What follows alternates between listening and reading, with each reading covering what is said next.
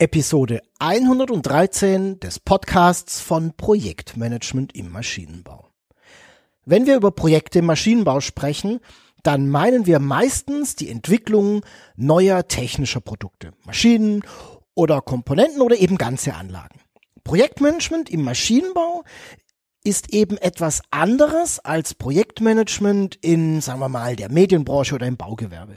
Denn es gelten andere Regeln, andere Grundprinzipien und es finden eben auch andere Konzepte Anwendung.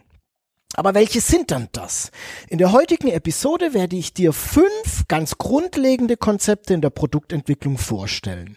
Diese Konzepte werden dir sofort dabei helfen, deine Entwicklungsprojekte besser und vor allem auch mit geringeren Risiken umzusetzen.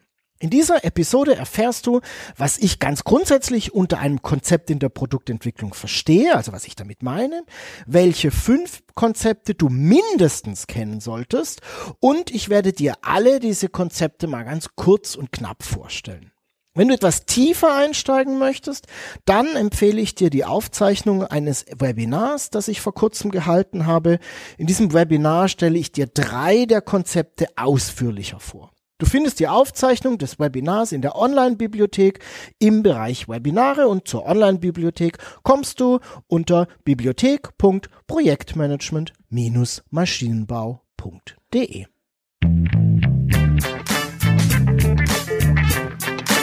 Herzlich willkommen zum Podcast von Projektmanagement im Maschinenbau. Mein Name ist Jörg Walter. Ich bin Projektleiter, Berater, Trainer und Coach für Projekte im Maschinenbau. Dieser Podcast ist für all diejenigen, die ihre Engineering-Projekte zum Erfolg führen wollen. Die wissen wollen, wie professionelles Projektmanagement funktioniert und für die, die mit ihrer Karriere als Projektleiter so richtig durchstarten wollen. Egal ob du Projektleiter, Teamleiter oder Entwicklungsleiter, Mitarbeiter im Projektbüro oder Unternehmer bist, in diesem Podcast erfährst du, was es braucht, um Projekte erfolgreich abzuschließen Termine und Budgets einzuhalten und natürlich dein Projektteam zu führen. Lass uns gemeinsam erfolgreich sein.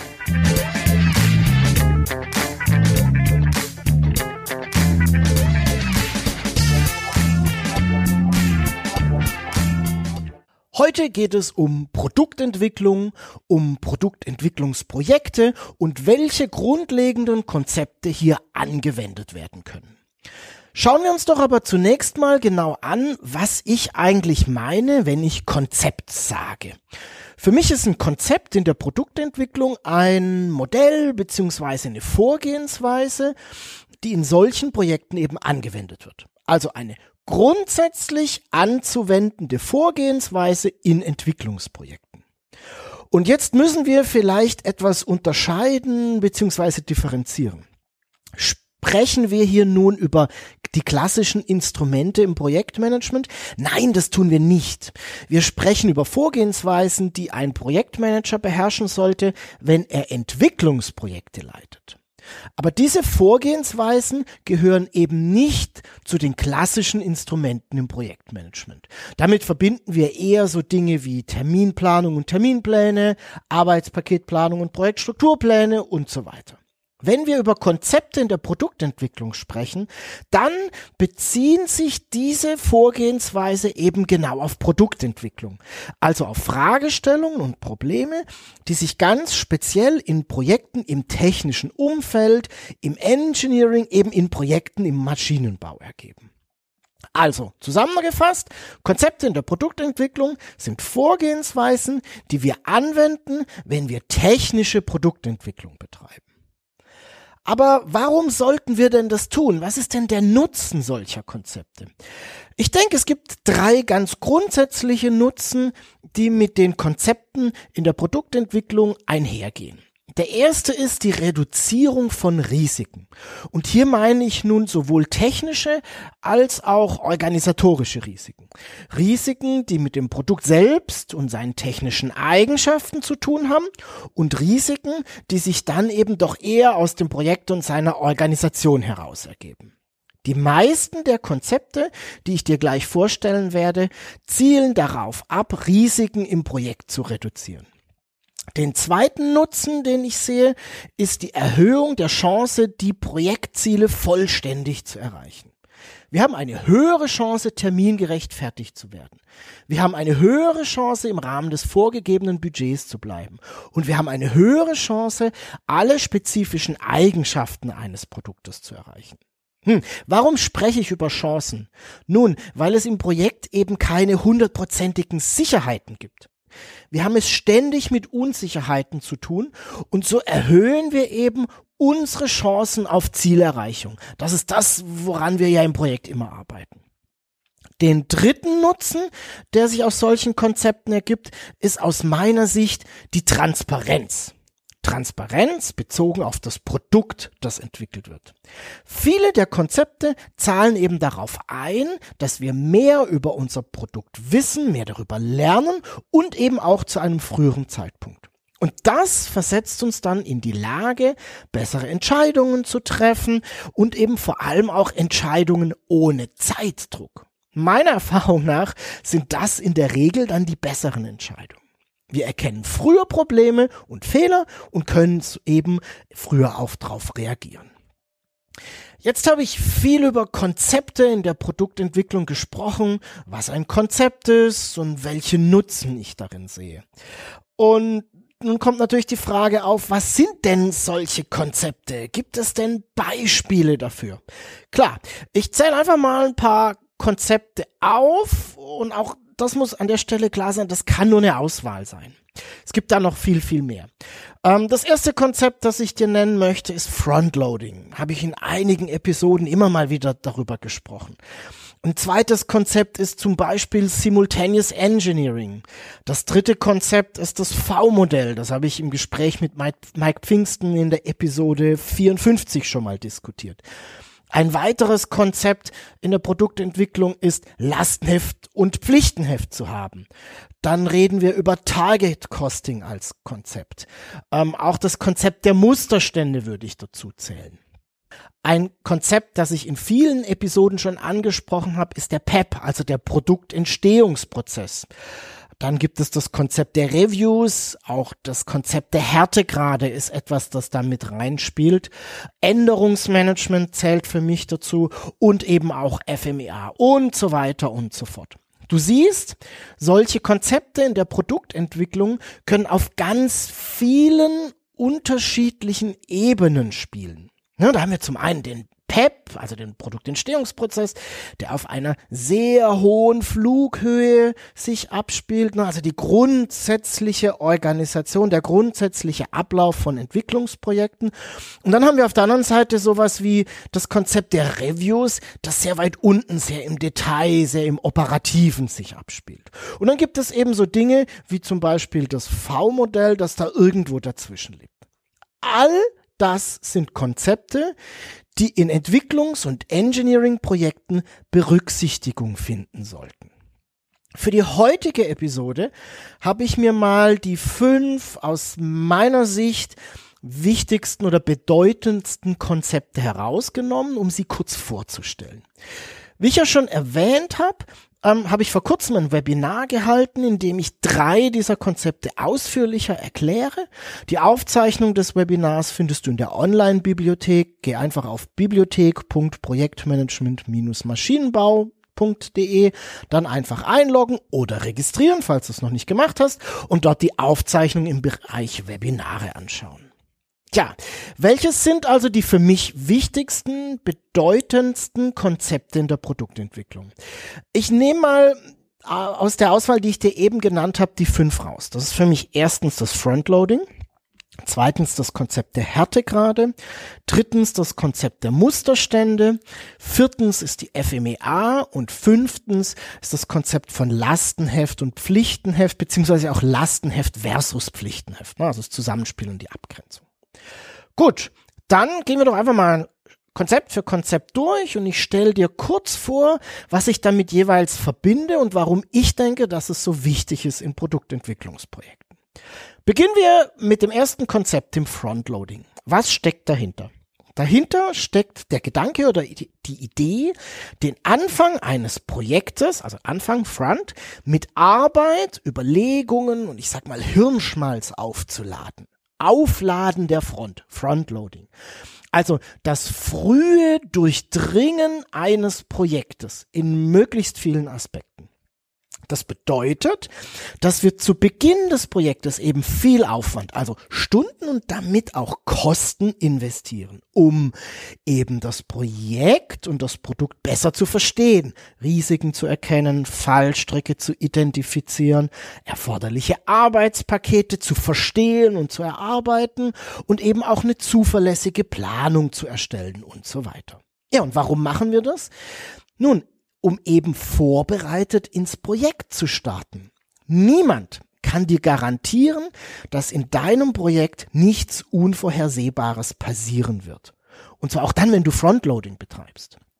Aber du kannst auf unvorhersehbare Dinge möglichst gut vorbereitet sein und darauf dann gut und vor allem schnell reagieren zu können.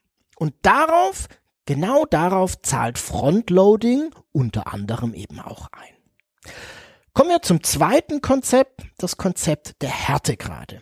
Härtegrade sind etwas, was wir eigentlich alle kennen. Und wenn ich es dir gleich erklären werde, wirst du sagen, ah ja, logisch. In der Praxis aber meistens so gut wie nie systematisch und strukturiert anwenden. Es geht nämlich darum, dass jede Information einen Härtegrad besitzt. Also einen Grad, wie sicher die Information ist, wie nahe an der Wahrheit, wie nahe an der Realität sie ist. Was ich genau damit meine, wirst du gleich besser verstehen, wenn ich dir das Konzept der Härtegrade nochmal an einem Beispiel bisschen genauer vorstelle. In der Praxis hat es sich bewährt, zwischen, naja, vier, manchmal auch fünf Härtegrade zu unterscheiden. Härtegrad 1 ist dann quasi maximal unsicher, maximal weit weg von der Wahrheit. Härtegrad 5 ist dann maximal sicher, also maximal nah dran an der Wahrheit. Spielen wir das Ganze doch mal anhand eines kleinen Beispiels durch. Nehmen wir mal Beispiel die Herstellkosten eines mechanischen Bauteils. Also die, die Information, wie hoch sind die Kosten eines einzelnen mechanischen Bauteils. Härtegrad 1 wären dann die geschätzten Kosten, also eine Kostenschätzung auf Basis von ganz allgemeinen Informationen. Härtegrad 2 wären dann bewertete Kosten. Das kann zum Beispiel ähm, bei einer genaueren Bewertung sich ergeben oder auch beim Heranziehen von bestimmten Metriken. Jetzt sind wir weiter als schätzen, wir bewerten jetzt. Härtegrad 3 wären dann berechnete Kosten. Das sind dann Kosten, die sich ergeben auf Basis einer detaillierten Analyse, einer Berechnung, auf eben weitergehenden analytischen Überlegungen. Härtegrad 4 sind dann zum Beispiel angebotene Kosten. Das ist das, was ich im Angebot meines Lieferanten finden kann, ne? was er mir sagt, was der Angebotspreis ist. Und Härtegrad 5, also der größte Härtegrad, sind dann die tatsächlich in Wahrheit, in Realität erreichten Kosten. Und das ist das, was ich am Ende des Tages auf der Rechnung von meinem Lieferanten auch sehen kann.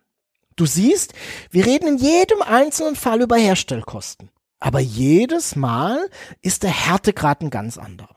Und wenn wir technische Produkte entwickeln, dann müssen wir immer wissen, welchen Härtegrad eine Information hat Sonst wird die Diskussion schwierig und manchmal auch völlig unsinnig. Kommen wir auf das dritte Konzept, das Konzept der Musterstände. Und dieses Konzept finden wir hauptsächlich, fast ausschließlich würde ich sagen, dann in der Anwendung, wenn es um die Entwicklung von Serienprodukten geht. Und es kommt ganz ursprünglich aus dem Automobilbau und auch aus dem Automobilzulieferbereich. Wenn ich eine Entwicklung plane, am besten mit Frontloading. Dann überlege ich mir von Beginn an, wie das Produkt im Laufe des Projektes wachsen, reifen soll. Also wie es, wie es sich entwickeln soll. Wie es an Reife gewinnt, so dass es am Ende auf funktionierenden Prozessen in Serie reproduzierbar hergestellt werden kann und die am Anfang geforderten Funktionen erhält. Das ist der Gedanke dahinter. Tja, und dieser Reifeprozess, der lässt sich eben in verschiedenen Musterständen darstellen. Im Automobilbau unterscheidet man dabei zwischen A-Muster, B-Muster, C-Muster, D-Muster und dann eben die Serie. Ne? Das ist das reproduzierbar hergestellte Produkt dann. Und im Maschinenbau verwenden wir oftmals andere Begriffe, die sich aber da eins zu eins wiederfinden. Ähm, das ist dann Funktionsmuster, Prototyp, Vorserienmuster ein Erstmuster und dann eben auch wieder die Serienprodukte. Hinter jedem dieser Musterstände verbirgt sich nun ein unterschiedlicher Stand, eine unterschiedliche Reife hinsichtlich der Produktqualität. Also, was kann das Produkt und welche Funktionen beziehungsweise Eigenschaften hat das Produkt? Und es hinter jedem Musterstand verbirgt sich ein unterschiedlicher Stand der Reife, wie das Produkt hergestellt wird auf welchen Prozessen, mit welchen Teilen und so weiter und so fort.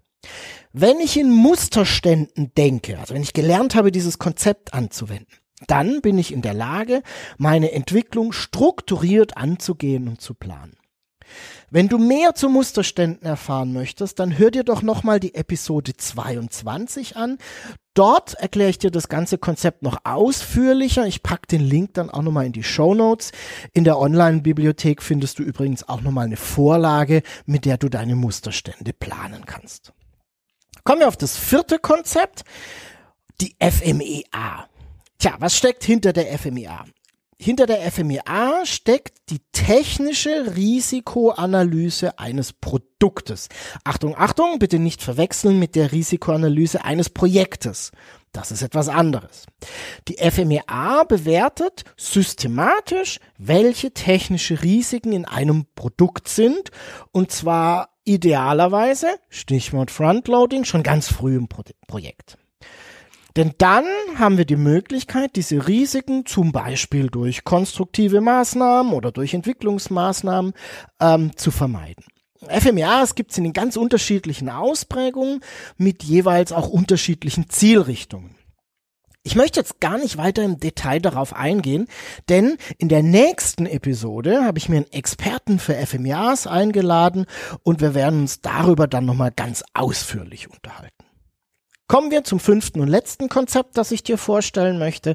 Das ist Lastenheft und Pflichtenheft. Auch darüber habe ich im Podcast schon mal etwas ausführlicher gesprochen.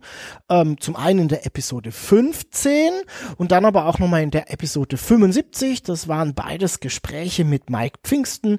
Du kennst den, ein ausgewiesener Experte für Lastenhefte. Auch diese Episode verlinke ich dir nochmal in den Show Notes. Schauen wir uns nochmal ganz kurz an, was hinter diesem Konzept steckt. Für mich sind es zwei Dinge. Erstens, schriftliche Anforderungen zu haben. Zweitens, Kundenwünsche bzw. Wünsche des Auftraggebers von den Dingen, die tatsächlich umgesetzt werden, auch zu trennen. In vielen Projekten, in denen technische Produkte entwickelt werden, existiert keine oder manchmal nur eine ganz grobe schriftliche Zusammenfassung der Anforderungen. Da wird ganz viel mündlich überliefert, ganz viel in, ähm, ja, in bilateralen Gesprächen festgelegt. Da ist das meiste ja eh klar. Und manchmal sind Anforderungen auch ganz verklausuliert irgendwo in Verträgen festgehalten. Und du kannst dir natürlich vorstellen, dass das ganz, ganz viel Tür und Tor öffnet für Missverständnisse. Ich mach's nochmal klar. Das ist nicht ausreichend. Wenn wir technische Produkte entwickeln, dann brauchen wir eine schriftliche Fixierung der Anforderungen. Alles andere ist schlicht und ergreifend unprofessionell. So, dann sollte es eben auch noch eine klare Trennung geben zwischen den gewünschten Anforderungen, das ist das, was wir ins Lastenheft schreiben, das was unser Kunde gerne möchte, und den dann tatsächlich zugesagten, zu realisierenden Anforderungen. Das schreiben wir ins Pflichtenheft. Und diese Trennung macht eben Sinn, weil sich oft Wünsche widersprechen und aufgelöst werden müssen, weil manche Wünsche auch einfach nicht umsetzbar sind oder auch manchmal einfach jetzt nicht umgesetzt werden sollen, vielleicht später in einem weiteren Entwicklungsschritt, in einem weiteren Projekt, aber in diesem Projekt eben nicht. Und mit der Trennung zwischen Lastenheft und Pflichtenheft habe ich eben ein Instrument, in dem ich die Kundenwünsche aufnehmen kann. Ich kann es auch respektieren, dass es da Kundenwünsche gibt. Und ich kann auch ganz klar, klar machen mit dem Pflichtenheft, was ich dann tatsächlich liefern werde. Und da gibt's immer Unterschiede. So, das waren also nun die für mich wichtigsten, bedeutendsten Konzepte in der Produktentwicklung. Ich halte sie für so wichtig, weil ich glaube, dass sie einen ganz großen Einfluss auf den Erfolg von Entwicklungsprojekt haben und gleichzeitig leider so selten berücksichtigt und angewendet werden. Kann man alle Konzepte gleichzeitig anwenden? Ja, klar kann man. Und in vielen Fällen begünstigen oder ergänzen die sich sogar gegenseitig. Wenn ich zum Beispiel eine FMR ganz früh im Projekt schon auf Konzeptebene mache, also Frontloading betreibe, erhöhe ich den Nutzen der FMEA nochmal deutlich. Und so ist es eben mit vielen dieser Konzepte. Ähm, wenn ich sie verknüpfe, wenn ich sie vereine, dann habe ich tatsächlich nochmal einen zusätzlichen Nutzen oder ich erhöhe den jeweiligen ein einzelnen Nutzen. Für die heutige Episode habe ich eine kleine Auswahl der Konzepte getroffen, um sie kurz und knapp vorzustellen. In der nächsten Episode werde ich nochmal wieder eines der Konzepte genauer betrachten, ähm, nämlich die FMEA. Und ich habe mir dafür David Kirchner, einen Experten für FMEAs, zum Gespräch eingeladen. Wenn du noch mehr erfahren möchtest, dann kannst du dir gerne, wie schon gesagt, die Aufzeichnung des Webinars in der Online-Bibliothek anschauen. Den Link dazu packe ich dir nochmal in die Show Notes.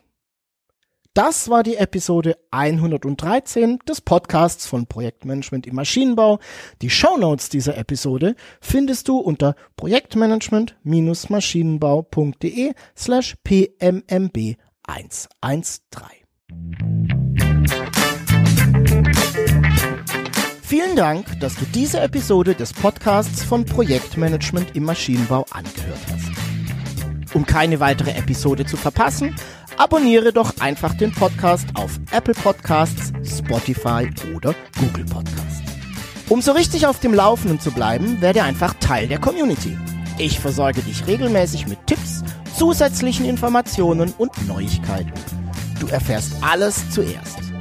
Gehe einfach auf projektmanagement-maschinenbau.de slash community und trage dich ein. Dort findest du auch den Zugang zur Online-Bibliothek von Projektmanagement im Maschinenbau, in der du jede Menge Vorlagen, Checklisten und Tools findest. Ich freue mich, dass du mit dabei bist. Lass uns gemeinsam erfolgreich sein. Dein Jörg Walter.